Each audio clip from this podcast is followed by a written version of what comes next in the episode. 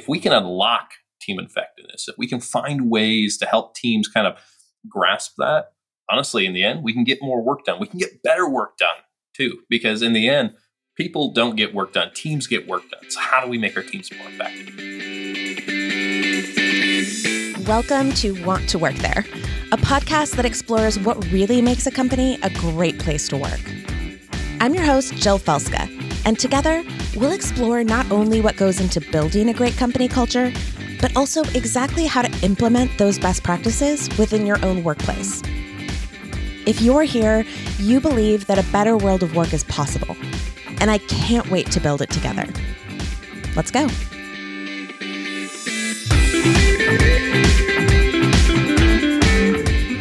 Welcome back to the Want to Work There podcast. Today, I am sitting down with Mark Cruth, who is a modern work evangelist at Atlassian. Now, he's been there for about three years, and I'm excited to dig into some of the stuff that he's been working on there. But before he was at Atlassian, he actually spent the good portion of a decade in organizational change, agile coaching, and transformation with companies like Boeing, Nordstrom, and Ameritrade. So he has seen a lot, he's experienced a lot. He is an absolute delight. And I cannot wait to have this conversation with him. So, Mark, welcome to the show. I am so glad you're here. Jill, you are a delight, and thank you for having me here. I'm super excited to be here and just getting a chance to talk with your audience. So, Mark, okay, I met you through our dear mutual friend Yevi, who we both mm-hmm. adore. Mm-hmm. And she introduced us on LinkedIn. And I, of course, went into your profile and was digging around. And your title, Modern Work Evangelist, I have not heard this. This is a first. I would love to hear more about what that means for you and why that is the title. Well, you know, the beautiful thing about LinkedIn is you could just put in what any title you want in there, which is great now. but actually, in Workday, it shows that for me in Atlassian as well. So it's kind of nice. cool what I, the role I got to do. And so for me, my last couple years at Atlassian has been very much focused in on teamwork, enabling our customers with it, you know, thinking about how we scale our practices, and so over the last couple months, we kind of said, hey, you know what? There's an opportunity to scale this beyond just our direct customers, but what about everybody else? Why don't we talk more about our practices, more about the way we team together? And especially, you know, after the last couple of years, the way we team has changed dramatically. We all know that. It's just the reality of today. And so the idea is that this is the modern world. We're not living in the future. We're not talking about the future. We're working with the problems we have today. And so for me, I'm all about going out there and putting pragmatic, practical solutions in place to say, how do we solve an async problem? How do we solve this aspect where we've got team members around the world?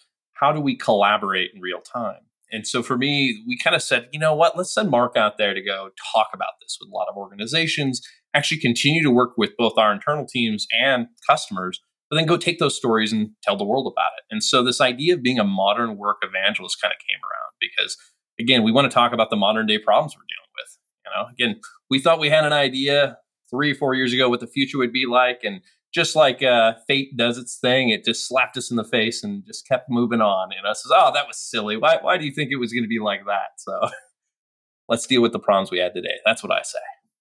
I love that, and it's one of the things we connected on right away when we chatted mm-hmm. because you know if you are a listener of this podcast, you know theory is great, but action is everything. And how do we take some of these bigger concepts and make them tangible so that a manager, an HR director, an individual contributor can walk into the office the next day after they listen to this and actually do something with the information in a really practical way?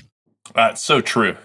Yeah, sometimes the gap is big, I think, with stuff when we talk about work. And that's, I think, what you're saying too with the future piece is we can talk for days about what might be, but what are we doing right now, tomorrow?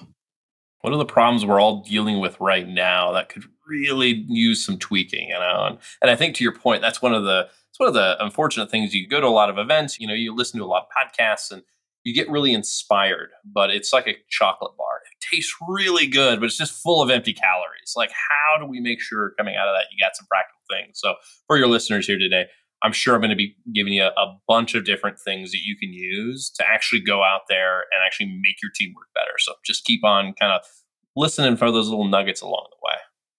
I love that you're saying that. And as you're saying that, I'm thinking, you know, jokingly, we are zero inspiration on this podcast. We are pure broccoli. It is just straight broccoli all the time. But no, it's a mix. So maybe it's chocolate dipped broccoli. That's not a Maybe thing. it's cheese covered broccoli. I mean, that's delicious if you ask me. That. Okay. As someone who went to school in, in Wisconsin, I will accept the cheese covered broccoli as the general metaphor for what we're doing. it's got to be Wisconsin today. cheddar, though, right? Nothing more. Oh, absolutely. With a side of cheese curds. Yeah. mm-hmm. Okay. So now I'm hungry. I know, right? So we're going to take a 10 minute break. We're both going to go eat some food. We'll be right back. Yeah. So let's talk about what you came here to talk about, which is this phrase effective teaming. And I saw it on your LinkedIn mm. profile and kind of went, that. That makes me curious because there are a lot of different ways, I think, to talk about how individuals work together within a workplace. But that specific phrase seemed intentional. And I would love to hear and have you sort of explain what does that mean? Yeah. So effective teaming to me is this idea of how do we, you know, I almost think of it as effortless teaming. It's this ability of like, as we work together, how do we work in an environment where, you know, there's low friction, we have alignment, we have each other's back. It's, it's one of those environments where like we really love working in versus, you know, some of these times we work with a group, it is just that we're just a group. And that's why there's a difference between groups and teams. Groups are just people who work together. Teams are actually people who the total is actually greater than the sum of the individual parts there, you know, as that old saying goes. And that's where, for me, when we think about team effectiveness, if we can unlock team effectiveness, if we can find ways to help teams kind of grasp that, honestly, in the end, we can get more work done. We can get better work done too, because in the end, people don't get work done, teams get work done. So, how do we make our teams more effective? And so that's been a big focus for us here at Atlassian, for me, my entire career. And it's been kind of neat as we've we continue to explore that even as an organization. We build a lot of great tools out there to inspire collaboration, but they don't necessarily like you start using Confluence or you start using Trello and you're just immediately a better team. No, you know, you have to have practices in place. So you have to have a culture in place around it. So for us, we were going to say, all right, what are those things? So we spent a lot of time over the last few years actually trying to do some research to figure out how do we make effective teams. And that's been something that's been really important to our organization the last couple of while. I mean, you know, I've got to ask, what did you learn? You did this research. What did you learn? I know. I was kind of teeing that up just so I can be like, all right, Jill's going to come in and ask that question. I love it. Knocked it out of the park, guys. Knocked it out of the park. I know, right? Exactly. That's teamwork right there. You know, it's teamwork.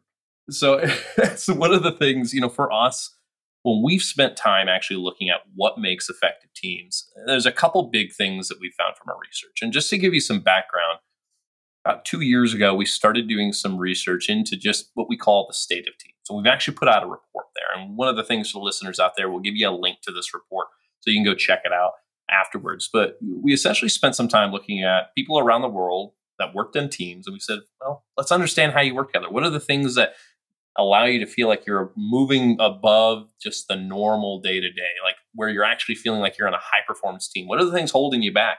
And then looking at some of the trends, maybe some of the myths that are out there around teamwork. And so we've done this research the last couple of years, and it's cool to see some of the data points start coming out. Like we know right now, some of the core elements that make effective teaming are things that would probably make a lot of sense. Things like high levels of psychological safety feel comfortable talking about things in our organization, even when, you know, it might be something that might be controversial.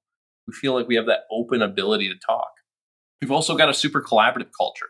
Organizations that find themselves with effective teams find themselves in a team that actually spends time working with each other versus siloed kind of activities on their own. Big things too that you'd think that organizations that have a lot of flexibility build high performing teams, and they do. But one of the big pieces here that helps kind of drive high performance teaming is this idea of role clarity as well. I know what I'm what I'm accountable for. If I know what puzzle piece I am in the greater picture, all of a sudden now I know how to team better. And then we also see things like culture of innovation. We see things like team task cohesion, this ability to how do we work together on work versus separate. And then finally, I think one of the most important pieces for me is this idea of a shared purpose, a shared kind of set of goals. What are we striving for? You know, I mentioned the puzzle piece thing. When we look at the puzzle, do we understand what the puzzle is? Do we know, oh, wow, I'm part of this greater piece? Or am I just on a puzzle? I don't know what it is, why am I'm there. That leads to poor teaming. So for us, having that shared purpose is huge. These are just a couple of the areas that we found in our research that says these really drive this idea of effective teaming, high performing teaming. And then let's look at the flip side of the things that you found that get in the way of effective teaming. So you talked about the things that do enhance it, do make it work. But what are the things on the other side of the spectrum? So it's really interesting because you're right. There are actually things that then take away that if you add these into the environment, they actually pull you back from that high performance, effective teaming kind of culture. So some of the big things that we're seeing out there is one big thing is poor alignment. Actually looking at our data, 56% of teams that aren't we consider healthy teams, which are high performing, you know, effective teams, 56% of those teams are that way mostly because they have poor alignment. They don't know those goals. They don't have connection to the greater purpose. And so for me, I think an organization is trying to do something like being able to build and just be able to share back like, hey, this is why we're doing something. This is the importance. It's a huge element. Actually coming from the agile community that was one of the big things that we found you know as we would work with teams is you know especially in software. Software sometimes you're building a feature that goes into a product and you're like why am i building this feature? Well we get clarity in terms of the problem we're trying to solve. One we can build a better feature. We're not just going to build the spec. We're actually going to build for purpose and from that we can actually then be able to better understand you know how we could actually solve for that user's needs down the road. So it helps us feeling motivated to actually, actually jump into those problem spaces. So for us, I think one of the biggest distractors again is that idea of lack of alignment, you know, lack of connectedness to that greater purpose. We're also seeing a couple things which we actually put out a special page on this too, which was little cheeky, but it was real impactful areas where we called the unusual suspects. And, and this whole idea is from the unusual suspects. These are the things that we're seeing in the data that we didn't expect, but they're actually taking away from teaming. So things like we call it the bad apples. And one of the interesting things with the bad apples is that we found that 26% of the people that we've actually polled, they actually said that they work with someone who's kind of considered a bad apple, someone who is actively disengaged, someone who's kind of pulling away from, you know, that person pulling away from the culture because they don't want, want to be there. And that is just like sabotage right within that effective teaming. So bad apples are, were a huge thing we're starting to see, which is really unfortunate thinking that a quarter of our participants said that. The other big thing that we're also seeing too, and this is something we're all experiencing, especially after a couple of years of always on, remote kind of weird world we've been in, this idea of burnout we've actually seen that teams that are actually spending more time, you know, finding themselves in a burnout kind of base situation because they're just always on. About 28% of the respondents that we surveyed are experiencing some form of burnout. And that actually pulls back on that team cohesion. All of a sudden, people start feeling like, I can't do this anymore.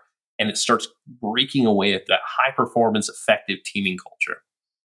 And what's really fascinating, the last one I'll share with you here, and I think this one was amazing because one of the things we hear about is that people don't leave bad companies, they leave bad bosses.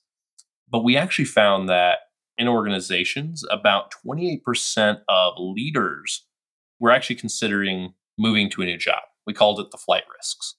And so the fact that leaders are looking to jump, we're looking to leaders for support, we're looking for leaders to help kind of set the mood. If a quarter of our leaders are thinking about jumping, how is that going to set the right culture, the right kind of environment for effective teaming? So these are a couple of those areas that we kind of started digging into. And it's just really fascinating that, you know, everything from alignment to the flight risks to bad apples to just, you know, these ideas of how do we actually go through and fight things like burnout and inability to kind of come together. So for us, those are the big areas that we focused on. What's interesting for me is that as I'm thinking about the through line, like both the things that are positive and both the things that sort of take away from effective teaming, my mind always goes to who's responsible, or I guess who's accountable for making things happen. Yep. And you know, that manager or that leader is sort of where my brain goes. And so to hear you say that last one about, you know, leaders are the ones really potentially looking that are the potential flight risks. It's both, I wasn't expecting it. And at the same time, as soon as you said it, it was like, yep. Because it's like, whoa, it's like it hits you, right? You're like, wow.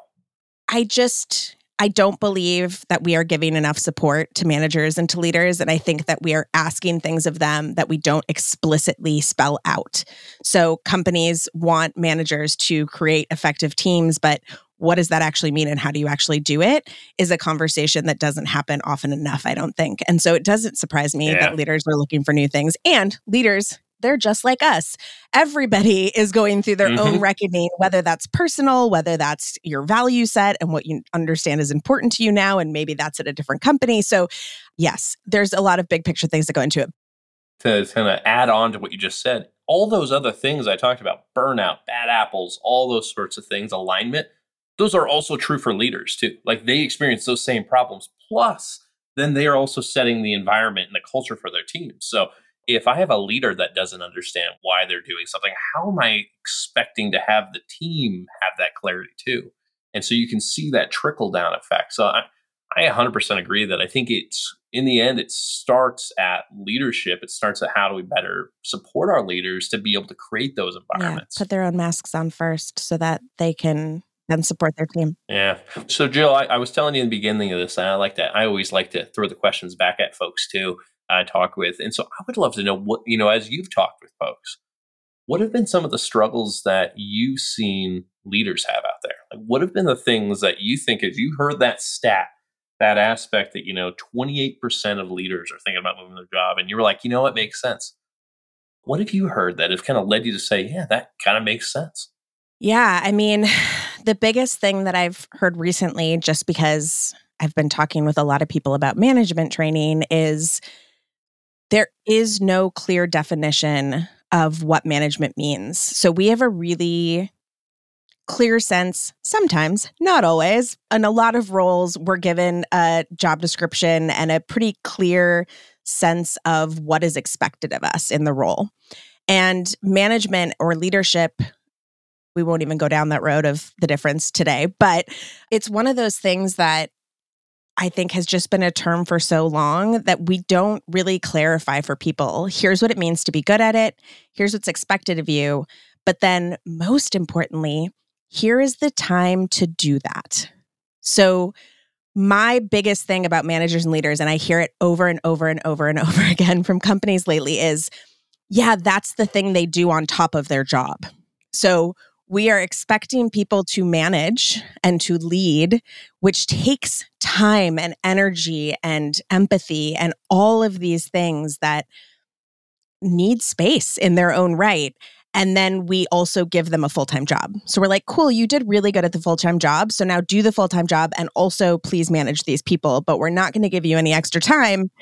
Yes, expert doers. Hey, you know what? You're so good at this we should have you lead people that that, that way you can make yes, them good correct. at this too.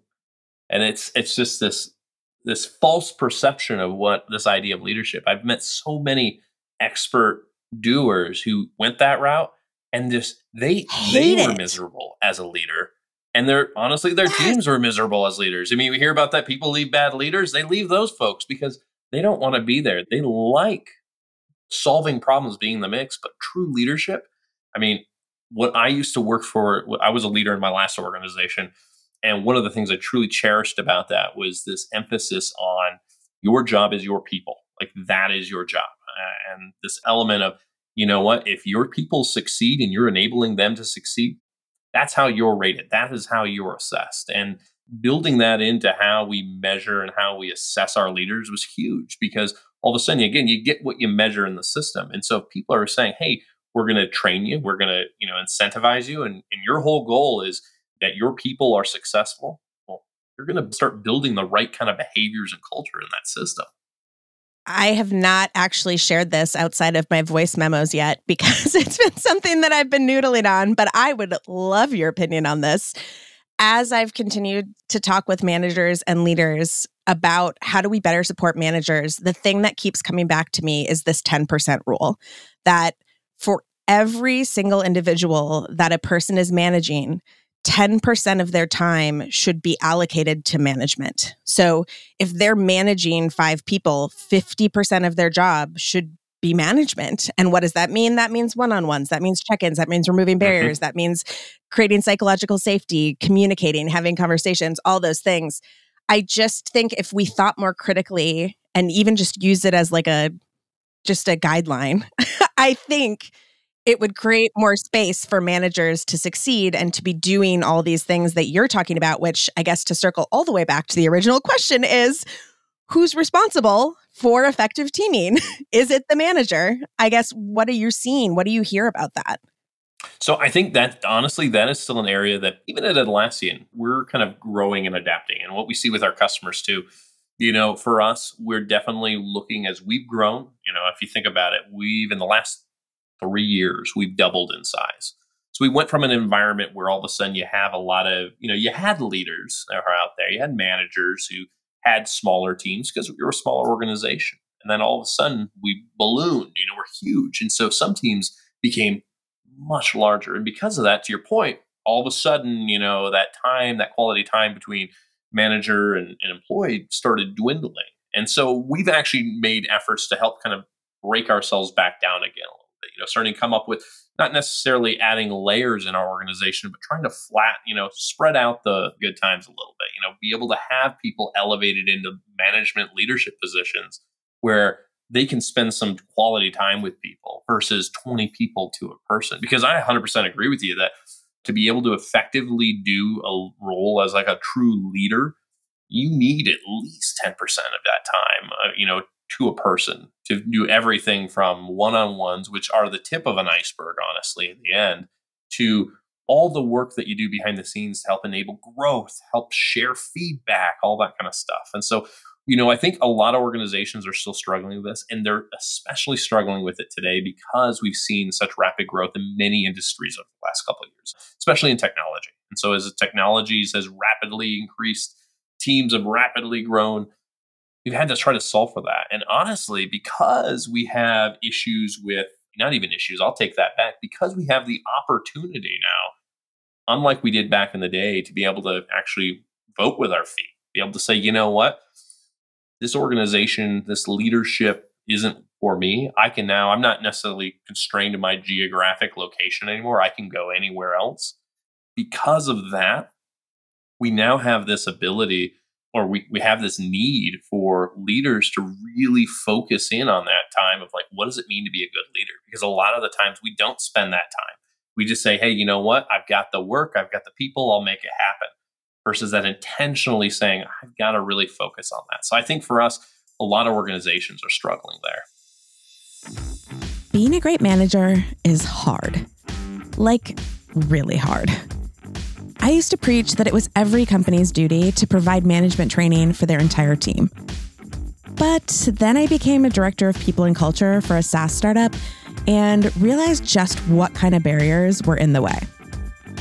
Design the training in house, I could never find the time. Hire a third party to come and teach it? Sure, but then I'd need to re engage them every time a new manager joined, and I just didn't have the budget for that kind of long term engagement.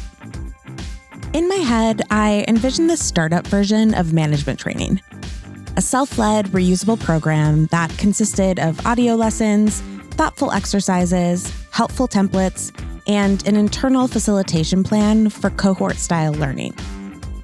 So I built it. And it quickly became apparent that I wasn't the only person looking for a more cost effective, scalable solution. If you also fall into that camp and want to learn more, you can visit wanttoworkthere.com backslash management training. That's wanttoworkthere.com backslash management training. All right, let's get back to the show. I did not mean for this to be a segue uh, about management training, but I mean, this management training program that I built was me answering the question what does it mean to be a good manager?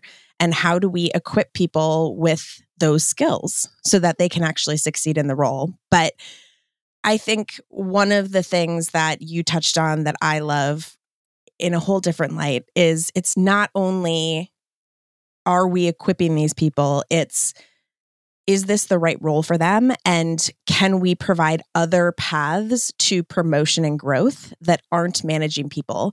Because not everyone should be managing people. Not everybody enjoys it. You have to be a people person in order to. exactly. Be, exactly. You know, it is what it is. You know, you bring up such a great thing there with that aspect of pathway because it's, you're right. You get to a certain role and all of a sudden you hit the ceiling. The only thing you can do is be content that that's where you're going to go or that's where you're at or you move somewhere to another company which somebody in those kind of roles we don't want them doing that. They've invested in the organization. They have a lot of capital in the organization in terms of knowledge. Like we want to keep them and develop them and help them grow but we haven't given them a path. Yeah i am seeing it more and more often, which gives me hope that companies are starting mm-hmm. to understand we have these top people. How do we keep them growing? How do we keep them engaged? How do we keep them happy?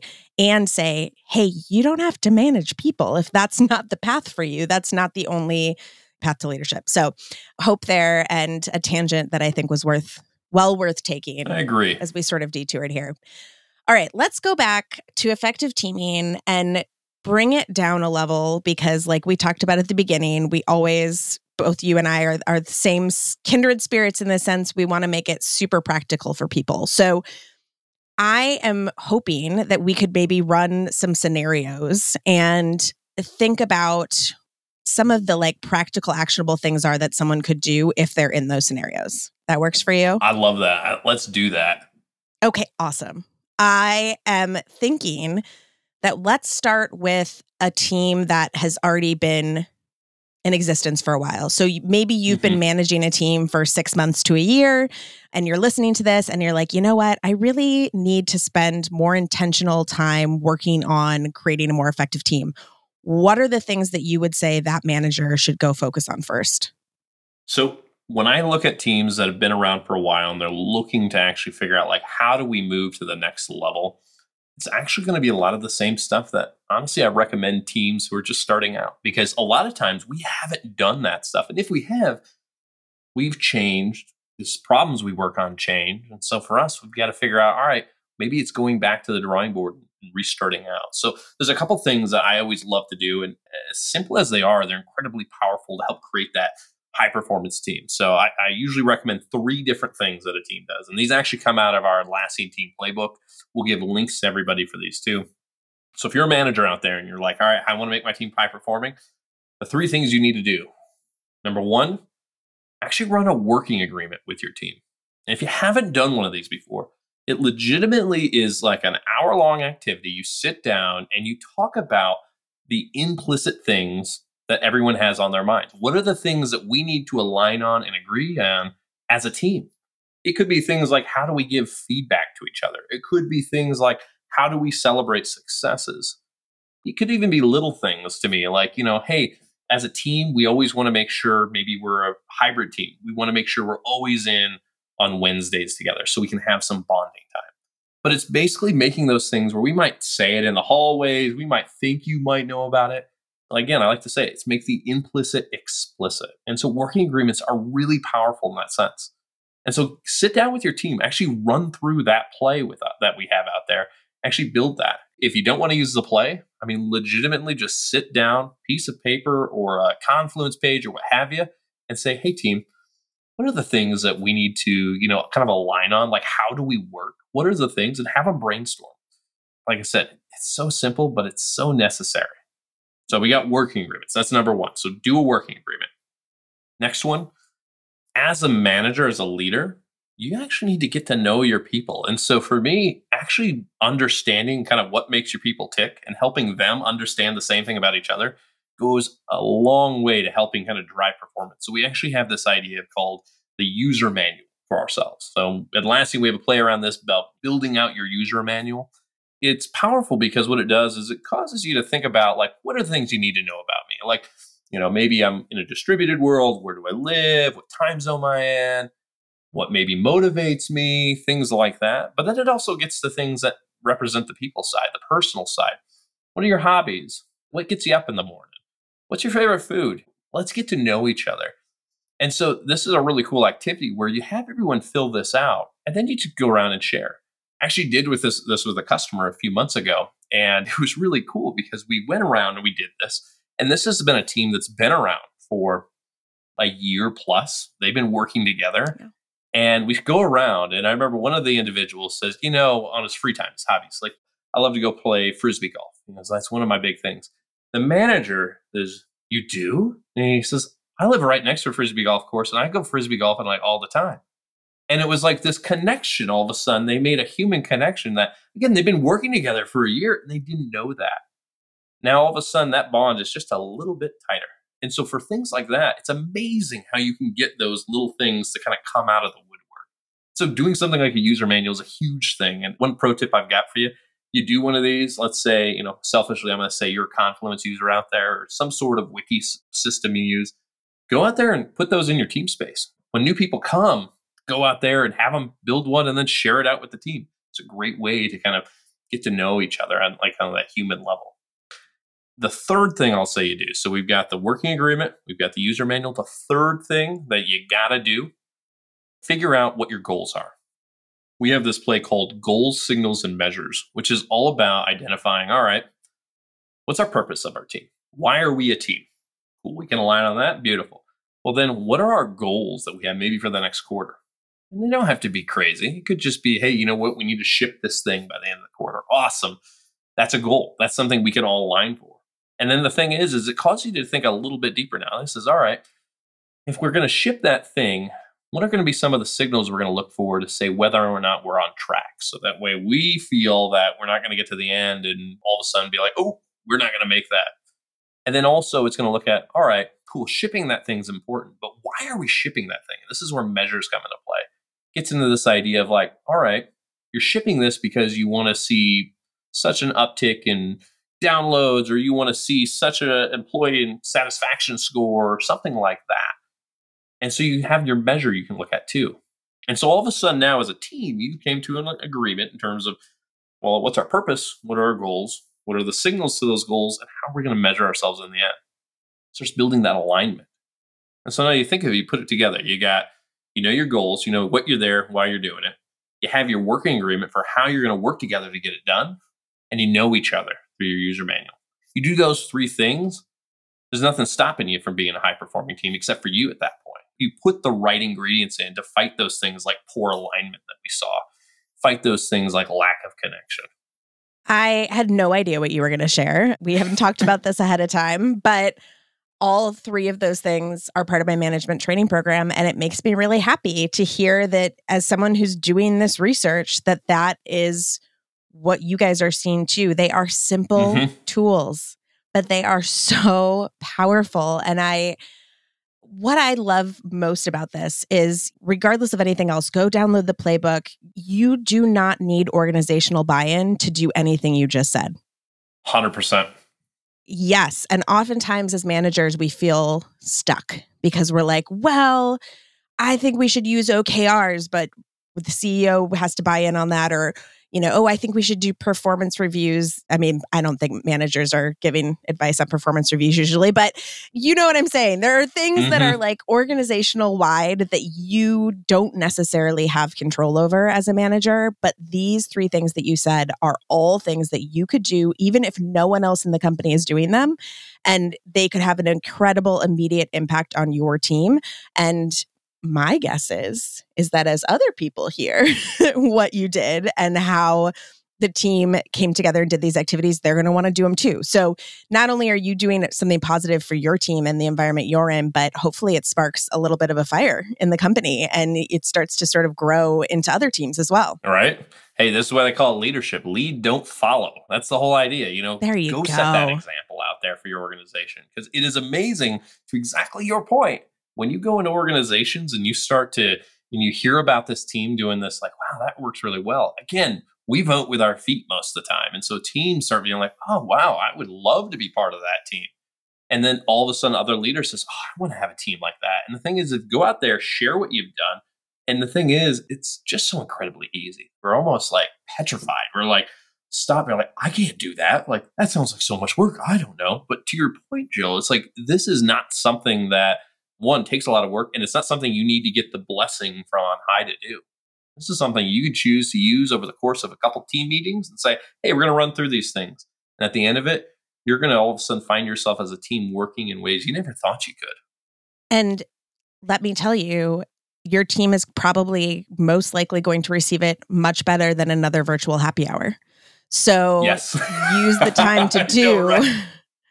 It's like everyone is so clamoring for like what can we do to like make our teams feel like they're together? And like granted so many unique things have come out of this and more power to all of the creative things that people have figured out. I i've been getting emailed from a magician that apparently now does like magic shows for team anyway the moral of the story is an activity like this does not have to be a huge undertaking. It could be mm-hmm. in place of a virtual happy hour. It could be during the team meetings like you said and i guarantee you because we've seen it you've seen it i've seen it i've done this with teams i've yet to have a team go well that was a waste of time everybody's like, oh my gosh, game changer. So cannot advocate enough for what you're saying. Yep. Why didn't we do that? And kind of going back to your example too, the thing is, is once you do it, it's not done. You come back to that again. Like we actually, the team I was just talking to you about, the one that had done the user manual, they're actually going to go through these plays again here in about a month because it's been about six months for them and their team has changed slightly. And, you know, all of a sudden their problems have changed. They're like, you know what? I think we need a refresh. And so whether it be a working agreement, I always say have that working agreement up, talk about it. Says, is there anything we need to change here? You know, user manuals. Let's talk about who's new. Let's any other new insights, and then especially for goals, our goals change. So let's figure out what our new goals are, so we always stay aligned. So to your point, this is not a one and done kind of thing. Build it into as a ceremony, as a cadence for your team. And again, you just all of a sudden you'll find like the problems you've seen in the past with things like, hey, we're maybe doing the wrong stuff, or maybe, you know, how do I improve engagement? Those sorts of things, those problems that we're all dealing with, those start kind of melting away because all of a sudden, to your point, people want this stuff. They're like, they love a good happy hour, but, you know, honestly, they want purpose more. Yep. I always say people don't stay for happy hours. You never hear someone go like, you know, I really wasn't happy in my job, but they just had like these happy hours and I just couldn't give it up. Like, that is not a reason, right? You're like, I was going to go, but we got a beer every third Thursday. And let me tell you, that was the cincher. Mm-hmm. So I, yeah, I think it's I so true. Just so can't. True. Yeah. So I heard you say at the beginning, which I think is super spot on, it isn't maybe necessarily very different from someone who has been managing a team for a while or someone who is just mm-hmm. coming into a team. Is there anything? You know, you're a leader, maybe you're coming into a team who has been working together for a year and a half. Who knows how they feel about how the last leader left, whether that person chose to make that decision or otherwise. Is there any advice that you have for someone who's coming in as a new leader or a new manager for a team and they're trying to build that trust and that safety.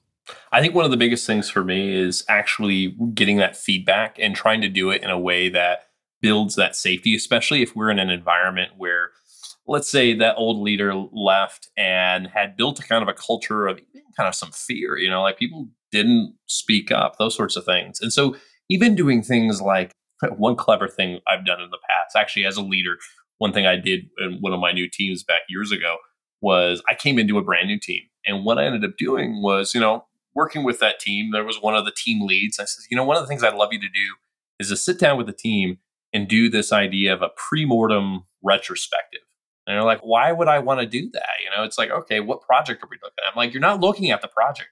You're looking at the leadership of the team and how you're feeling as a team. Like, I want you to go in there and I want you to actually sit down and talk with the team and think about says, hey, in six months to a year, you know, what are the things we want to see? What are the things that we don't want to see at that point? How do we want to see us changing? And then I want you to bring that feedback to me so that way I can start trying to see what kind of actions I can take on that. And so taking that kind of pre-mortem feedback from the team, but then also coupling that down with things like the, you know, spending time with the team, actually working through like what are the things they want to do. I had a team member once who they just did not like being on the team. And so the first thing I did was like, all right, what do you want to do? And we started working on a path to say, how do we get you into that? It's building the trust in those. Like, what do they say? Trust is earned in spoonfuls, not buckets, or earned in spoonfuls, lost in buckets. It's getting those little spoonfuls of trust by actually showing up for your people, And if you're looking again, kind of like that pre-mortem retrospective, if you're looking for other kind of practical things you might do coming into a brand new team, what you may also do is try to set the right tone by doing things like running a I like to call them a collaboration contract. So kind of like working agreements, but instead what they do is it's all about decisions that we make. Because a lot of times leaders who were in the team before, maybe set a bad environment, part of that reason was because they just made all the decisions. The team lost, didn't feel like they were empowered to do anything. And so I like to set the tone by going in and being like, all right, let's figure out what are all the decisions we need to make and then figure out who needs to make them. They also call this in um, Management 3.0. It's a great little movement out there around how we think about modern leadership, modern management. They have a game called Delegation Poker that plays to this as well. And it's this whole idea of like laying out what are the decisions this team needs to make and being able to be very explicitly clear about where I fall in those. And so, like, as a manager, I'll come in and be like, what are the ones that I, yes, I might need to make because they have implications outside of our team. And so I do need to have at least some sort of final say in that. But then beyond that, I might say the rest of them I don't need to make. I need you, the team who is closest to the work, to do it. And so it's being able to spell that out with the team, being very explicit, letting them feel like they've got the power now versus just being saying like, "Oh, I'm giving you that ability now." It's like, "No, this is your decision." So for me, those sorts of things at the very beginning, especially when dealing with a team who may have come off of a bad experience, again, it's about trying to make explicit how you see your role in that team and using things like pre-mortem retrospectives, things like delegation poker or collaboration contracts, these sorts of things actually again set the tone with your team. So a couple of things I've done in my past that kind of have helped me with brand new teams. I love all of those. I'm going to be Googling delegation poker as soon as we get off of this mm-hmm. call. Oh, yes, exactly. I can't wait. I'm sure I will be a new customer. Yeah, decision making rights is what I call them. And the impact that can have but i've never thought about it from like a new leader perspective and coming in and looking at decision making rights and giving people more autonomy that is an incredible way to build trust and what a smart thing the other thing i want to point out when you were talking about the retro portion of what you could do the fact that it wasn't you that held the retro it was instead a senior person of that team mm-hmm that to me is an important part of that because it allows the team to have safety with people they already know and you're just not in the room. Right, exactly. I don't have any street cred with those folks right now. You know, I don't have any trust with them. And honestly, Correct. even if I did, there's still that aspect of even as a leader, even with a high trust team, I try to not be in those sorts of situations. And again, there's that always that little piece in our brain. What is it? The uh, the mammalian side that's the, the fight or flight. You know, you know like that part is always going to be triggered even in an amazing environment so trying to keep that psychological safety built in that team to say you guys can talk amongst your issues and then let me know what you'd like to bring up and i'm going to be here to support you that's the role of that leader is again it's that support function how do i help solve those problems that you're experiencing and not add to them that is one of the big things i hope people take away from this episode is that it's looking at leadership and management in a different way. It's not a push, it is a support. And that's been the big shift, I think, over the last however many decades. Yes, I feel like we could probably be on here for about three weeks talking about all know, of these right? different things. I love this. It's so fun to be able to kind of talk through these kind of things because, again, we all experience these issues, you know, especially yes. I imagine many of your listeners out there being in roles where they're probably leading people, even either directly or indirectly you know, being able to say, how do I get the inches back with my teams? Because that's what it is. We're not talking about changing your team overnight. We're talking about gaining inches every day. And that comes into the small aspects of continuous improvement, building trust, establishing how we want to work together. Those sorts of little things out there that make the difference. Little things that add up over time, for sure. I would be remiss if I did not ask you about hybrid work and Ooh. I know. I just opened a can of worms in an attempt to wrap this conversation up. So do with that what you will. But hybrid is absolutely something that I would say a majority of teams right now in the US are experiencing. And I'm curious, what are you seeing? What are you hearing from people? And have there been any sort of ahas or takeaways that you've come across best practices that you would want people to know about?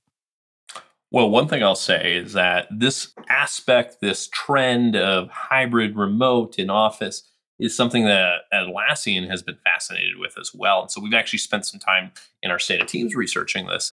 One thing I'll tell your listeners out there, and it's sometimes a little bit of a hard pill to swallow, is that honestly, effective teaming doesn't matter where you work. It doesn't matter if you're hybrid or remote or in office. There's some small nudges here and there we found. And I think, you know, roughly you know, hybrid sees a little bit of an uptick, but it really doesn't matter. What matters in the end, and it kind of goes back to our last conversation, is the autonomy to choose. When people feel like they have the ability to choose, that's when all of a sudden you start seeing higher levels of team performance. Because again, being given the autonomy to choose, that in of itself isn't the thing that drives team performance. But what it is, it's a sign of things like, hey, we're an open culture. We focus on building out autonomy in our people and our teams. And so thus means we probably have an organization that's focused on how do we help our people? How do we grow our teams? And thus people start resonating back towards that organization. They start finding ways to actually help work together better. And so for us, that's the big thing is that ability to choose. Now here at Atlassian, one of the interesting things is, is back in 2020, we made a very public and very quick response after COVID kind of started setting in that we said, hey, you know what? We kind of missed the ball in the past. And we think that this idea of distributed work is the future. It's helping us, you know, whether be to find the right talent, helps us to find, you know, make sure people can live their best lives. And so we launched what we called our Team Anywhere movement. And you can go out online and, and read about that. But basically, it's our program, it's our stance around what we call distributed first work. So for us, we've spent the last few years kind of going out there building up. We've even got a whole team around this, a team that's focused on how do we make sure that everything from the tax and legal obligations from working in different countries around the world is taken care of to having a coaching team available to our people to say, hey, we're a team that now we're distributed. How do we work internally better? Because as much as, you know, again, I talk about our playbooks and the things that we do, we're people too. Our teams have those same problems. So we have our internal coaches that actually help our teams who might be struggling with some collaboration and team cohesion when they're distributed across the world. And so for us, that's been our firm stance. And I, I honestly love it. One of the things we have seen though from that, I think this is where hybrid starts, you know, this idea of hybrid kind of comes around with is there is an element that we do need to have where people come together. And this is something where I've observed it over the last year as teams started coming together. We've started to emerge out of the last few years and there's something special that happens when all of a sudden, you know, a team gets to meet face to face versus just remotely. They may have been working remotely for the last two years, great relationship, but the way the analogy I like to use is, you know, those old loading programs for like a software, you go up to about 99% and just sit there. That's what remote work gets you. The human connection program, you're almost there. But the thing is, is it takes that moment of connecting, you know, that thing that we've evolved into to finish loading that program. And so for us, we've actually invested in at Atlassian in a program called intentional togetherness. And this is all this idea of, all right, we do need to get together in person from time to time. And the focus for when we do that can't just be work. It has to actually be the human connection part. It has to be, all right, how do we do some of that team building, some of those things that, you know, you can't do remotely. Like I can go to a work event where they're just going to tell me a bunch of information easily on Zoom or whatever platform I'm using. But to be able to do a bunch of team building activities, actually really try to strengthen my bond, can be kind of hard over Zoom. And so we want to bring teams together for that. And it's fascinating. We were looking at it as both the realms of Atlassians who are local together. So like I'm in Detroit, Michigan. You know, we don't have an office here, but there's other Atlassians here. So we're going to get together from time to time and get to know each other. But then also like my direct team getting together with them from time to time to be like, hey, let's figure out how we want to work together. Next week, I'm actually going to be meeting one of my teammates. And so for the first time. So it's going to be great. So these are the little things that, at least when it comes down to the big, hairy question of hybrid, the things to take away where you work doesn't matter. It really comes down to giving the opportunity to figure out where you want to work. And then when it comes down to actually how we work, giving that freedom, we still have to be intentional about how we come together. Because again, that's what kind of helps load that program called Human Connection in my mind. Well, shout out to all of our people ops and HR leaders who now not only have to do compliance and communication and management training, but now they must also be event planners and facilitators as they yes. figure out how to make these in person, short brief, brilliant, beautiful moments work together. So I know we have a lot of people that are in HR that are listening to this. I just want to say we see you and we know that as important as that is, it's also hard and probably mm-hmm. need to dig into that for an episode here soon because I know it is something that people are wrestling with is how do we make the most of this short time that we do have in person because it is important and it's hard. It is. And that's the thing. It's interesting for even us. It's taken us 2 years to figure that out too. It's not a for us, it was uh, back in August. Of, I think it was like August of 2020. It was a bold statement we made. We had no infrastructure behind that, and so after that, we says, "All right, now we need to be intentional about that. Start figuring it out." So for those listening, if you're like, "Hi, we can never do that," just note that it's taken us two years to even get to that point. So it's possible. It'll be working back to see, all right, how do we intentionally want to do that? What's the unique things about our organization that we want to use? And looking for support throughout the organization to help do it. I have seen, which I love, a lot of cool companies popping up that are helping plan these things, a lot of mm-hmm. great facilitators that'll come in with pre-program planning, which I think is fantastic because it is it's its own you're spending all the money to get everybody together and it's this beautiful moment in time and what do you do with it? So anyway maybe i'll link to a couple of those companies that i'm seeing who are doing some of that work for those of you who are thinking about your offsites for 2023 mark this has been a joy. I am so excited to share just the plethora of resources that you have kind of walked us through here on this podcast episode I think it is going to let people hit the ground running, which is always my hope with any podcast episode. Mm-hmm.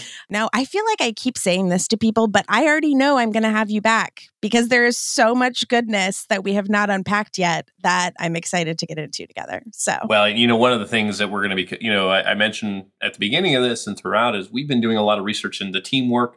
And the cool thing is, we actually have our latest report that's going to be coming out here later this year. So we would love to come back and share with you some of our newest insights. Now we're in our third year of this. What are the trends we're seeing? And I, I, will say, I've already got a glimpse of it, and we're seeing some really interesting trends that are coming out of distributed first world. And, and again, that need to be intentional is more important than ever with how we collaborate. So I'd love to come back and share with you some of those insights once we have them.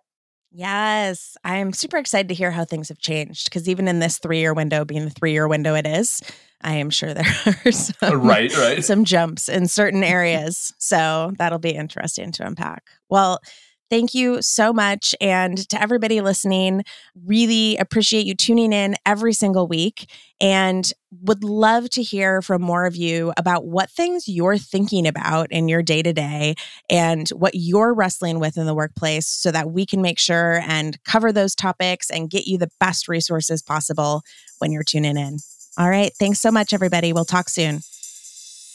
This show was brought to you by WantToWorkThere.com and the incredible team at Podcasting for Creatives. No individual or company acting alone can change our societal beliefs about work, but together we can create a new normal. If you like this episode, please consider passing it on to one or two people who share your passion for creating a better world of work. And until next time, please know I see you I believe in you and keep going. The work you're doing really matters.